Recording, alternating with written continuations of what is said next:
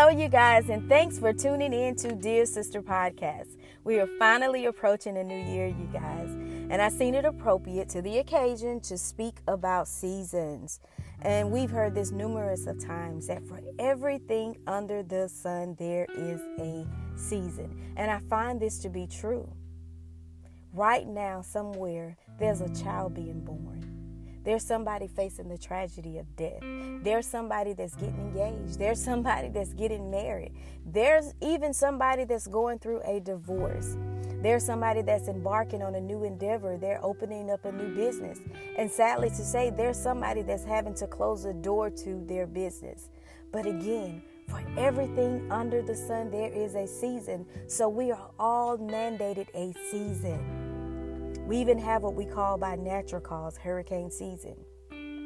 And so there's a meteorologist that will announce when there's a monster of a storm that's headed in your direction. And so when you're told to evacuate this place, they're telling you this because if you stay in that place, it is unlikely that you will survive this storm.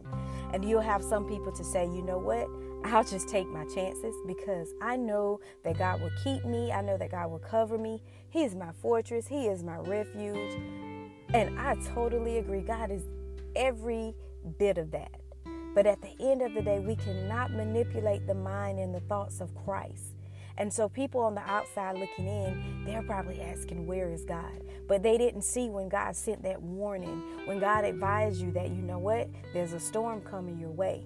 And I advise you to get out of the way because it's unlikely that you're going to survive this storm.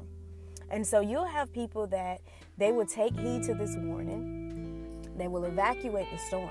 But when the storm passes over, they're having to deal with the detriments. They're having to deal with the sentiments. They're even having to deal with the damage of this storm. And just speaking from a natural sense, that sometimes in our lives it feels that we're going through storms in our life that is parallel to a hurricane. You know, there's someone that's, again, that's having problems in their marriage. There's someone that's having to close the doors on their business. There's someone whose children are out of control. There's someone who seemed that feel like they just have no purpose or it's so hard to achieve the dreams and the goals that God has set in my heart.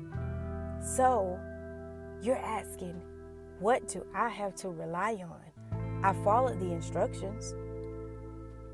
I evacuated the season but I've lost everything.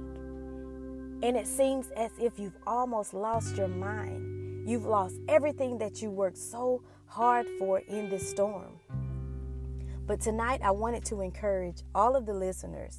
I wanted to encourage you that though it may seem that you've lost everything, the truth of the matter is God is just trying to make all things new in your life.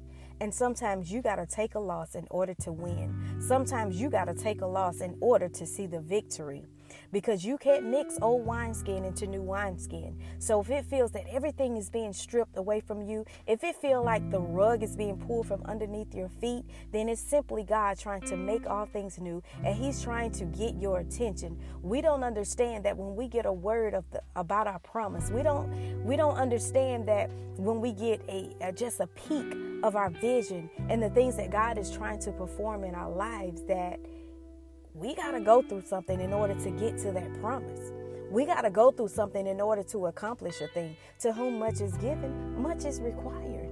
And so pressure is being applied. God has to put you in position where He can prune you and He can filter out all of the impurities.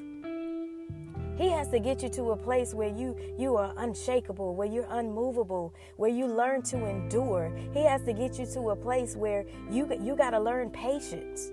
He has to get you to a place where you are steadfast. Why? Because when you begin to walk in that new place, when you begin to experience and encounter new endeavors, He wants to make sure that you are whole, lacking nothing. And I even say to you on this podcast to be very mindful, you know, that when you're in your season of making the vision plain, not everybody can go with you because everybody can't see your vision the way you see it. Everybody does not have your best interest. Everybody's not going to make the, or willing to make the sacrifices that you are making. So unknowingly, you could be bringing with you division. Someone that just simply produces tension and hostility. which will be a distraction to you. You know, you may be bringing with you a complainer, someone that's whining and grumbling all the time, and they're unpleasant and it's causing you to be toxic. Now, you may be bringing with you Judas. We've all heard about Judah in the Bible. Judas is a deceitful being. You're again bringing with you someone that does not have your best interests and opportunities. You may be bringing with you a dream killer. And let's just be very clear on a dream killer because the dream killer could be inside of you. Sometimes we bring fear with us. Leave fear behind, put it to rest. You may be bringing rejection with you because you feel that the people you wanted to support you, you wanted to see your vision, they don't see it. So you reject it and you're bringing that hurt with you. That's contamination. That's tainting the vision. Leave it behind. Leave behind your insecurities. It's a specter of uncertainties. Leave it behind. You may be bringing with you someone that wants to remind you of your past. Guess what? God's making all things new, so that past does not belong to you anymore. The only thing that past is good for is reminding somebody that God can make all things new. So you need to leave that those things behind. Your own sabotaging behaviors can keep you from fulfilling your dreams, your goals. It can keep you from walking into the territory that God has called you to because now it's a, you're in a place where you're not fully equipped, where you're not whole, and you're lacking what you need to go forward. It's not that God didn't give you that dream. It's not that God didn't give you that vision. It's not that God didn't give you that platform. It's not that God didn't give you that ministry, but you are lacking something. So leave those things behind that can contaminate your vision. Leave those signs that can blind you, those things that will distract you, those things that will keep you stagnant and unbalanced. Leave those things behind. Sometimes you'll find that you're upholding, you're defending a fortified place of confinement that will keep you in prison.